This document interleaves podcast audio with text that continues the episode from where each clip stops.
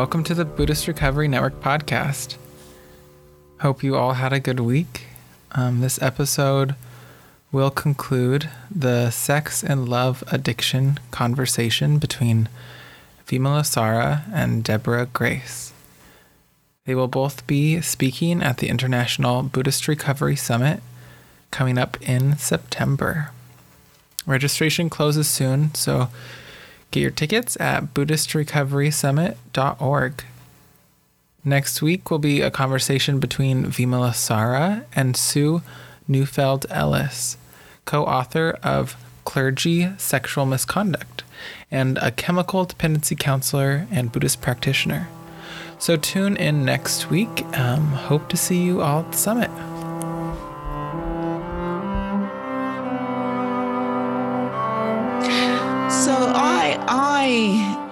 Imagine that many of our listeners who, who are listening to us having this conversation, there's going to be a percentage that does have sex addiction or porn addiction, and this is your specialism as a, as a therapist. Mm-hmm. What what advice, or perhaps not advice, or tips or help, what would you be saying to our audience right now?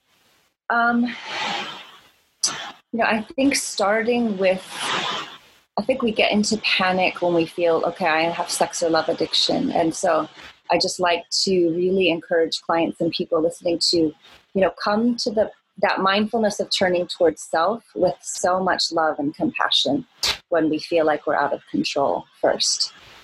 And just as much as we can, and maybe we can do that one second today and two seconds tomorrow. Um, so to start there um, with love and sex addiction, you know, I think sometimes there is that you need to do the abstinence, like I will, you know, hand my computer and my phones to my partner. But often, um, I like to think of increasing real connection, increasing intimacy, increasing vulnerability in the relationships that you do have first, or in conjunction with trying to say maybe limit some use or really look at why you know really getting mindful what am i getting from this activity when i when i flip the you know when i go in the bathroom and i look at my phone am i even present? Am i even in my body?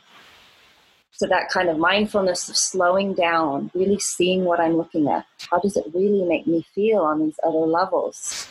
Um, that's kind of where some that's where i begin with people and with myself. Yeah, you you remind me of how I work with people with eating disorders across the board, you know, compulsive eating to yeah bulimia to anorexia. And one of the things I talk about is what, what are your alcohols? And sometimes I have worked with people with sex or porn addiction. And, and again, it's like, what are your alcohols? What are the what are the behaviors that you keep on acting out on? And that's the place to begin to look at some harm reduction or abstinence. Right. Yeah, yeah. to get really curious. What is that part in the mm. sh- that you keep returning to? You know, mm. because people will have something, they'll have a favorite. Mm keep going back to that scene, you know, where the expression on her face, or the way he touches her, or the way she he touches him, or you know, whatever. And that's, um, you know, can you even just be with that in a mindful way? There's some need that's getting met right there for you, and um, yeah, so that's kind of where we begin. um, and Deborah, I was really inspired by reading up on you. And one of the things you speak about is connecting the eightfold path as part of your therapeutic approach of you know becoming well people becoming more accountable around right speech right thought right action right mindfulness right livelihood etc right vision. Tell me more about that. Yeah i mean you know i i'm very careful with with my clients because some of them will have very you know their orientation is not coming in looking for for that overtly, like I was saying. But I mean, I've just found that those paths, you know, when I look at all my training for therapy, it's the same thing. It's like, are my thoughts, am I doing black and white thinking? Am I catastrophizing? So if you think about right thought, am I, um, you know, those are therapeutic interventions to say, is it true that you need to watch porn tonight? Is it true that you can't stop? Um, you know that you're a terrible person if your partner doesn't text you those are all therapeutic but they're also mindfulness exercises. So when I look at, um, also I think too, a lot of people have lack in their life. They get very focused on a certain aspect and they uh, increasing their awareness for all of their life, which I think looking at the eightfold, you know, do I have connection? Do I have like the Dharma? Am I giving back? Am I taking care of my body? Am I connected to the earth? All these different things can start to come in. It's like adding in instead of taking away maybe the addiction. We start to add in some of these other aspects of what make a whole life. I don't know if that answers it how you meant. Sure, yeah. I suppose my next my next question is what can psychotherapists or counselors or even psychiatrists learn from the Buddhist teachings in your view? Um, loving compassion and mindfulness primarily, compassion toward other and self. Um, those are the main things that I feel like are the gifts of Buddhism and and the, the, that path. Um, because we know that Buddhism is about the study of the mind. Yes. mm-hmm. In fact, I often say that Buddhism is the oldest recovery program, but I'd also say that Buddhism is the oldest psychotherapy program, right? As as well that yeah. we know of. Yeah, I completely agree. You know, and community, and I think that that's something that you know that you're doing is your. Um, we get very, we learn from each other. We're inspired from each other, and so you know things like refuge recovery. It's like I'm not doing this alone. There are others this is a path we're all on as humans. I think that's something else that is modeled. Yeah.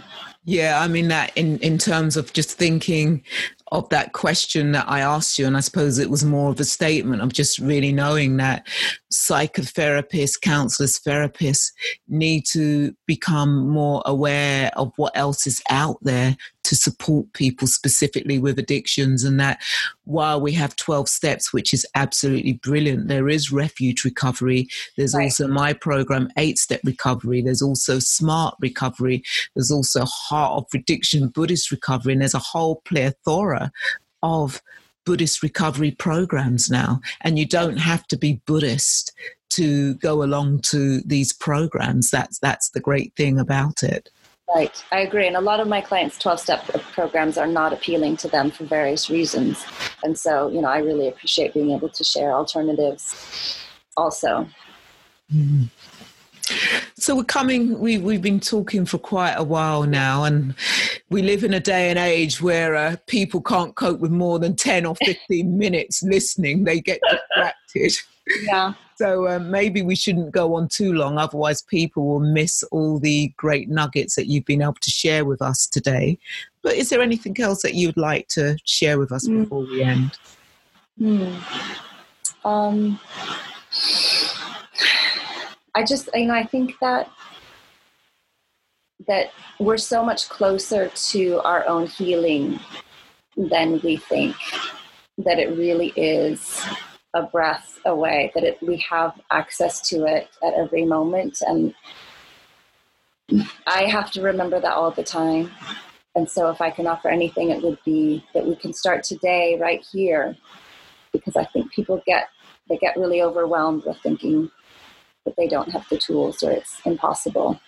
And I, I always come back to the breath and the body are such an amazing um, healer for us and a place to be. And so that is maybe that's my offering is the beginning is one breath away said so often but it's so true mm. Mm. so mm. yes we come into the world with a breath of inspiration and we mm. Leave the world with a breath of expiration. Yeah yeah. I really enjoyed getting to be here with, with you. Yeah thank you. And that that's something that i heard angel kyodo williams say once so mm. i should credit her for that. Mm. yeah. nice. Mm. great. Thank you. Yeah thank you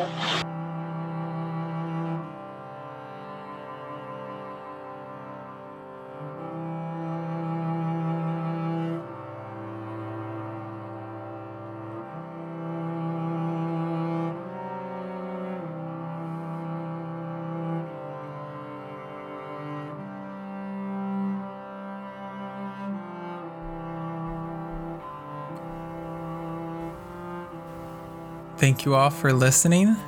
We're currently raising funds to be able to offer scholarships to the Buddhist Recovery Summit.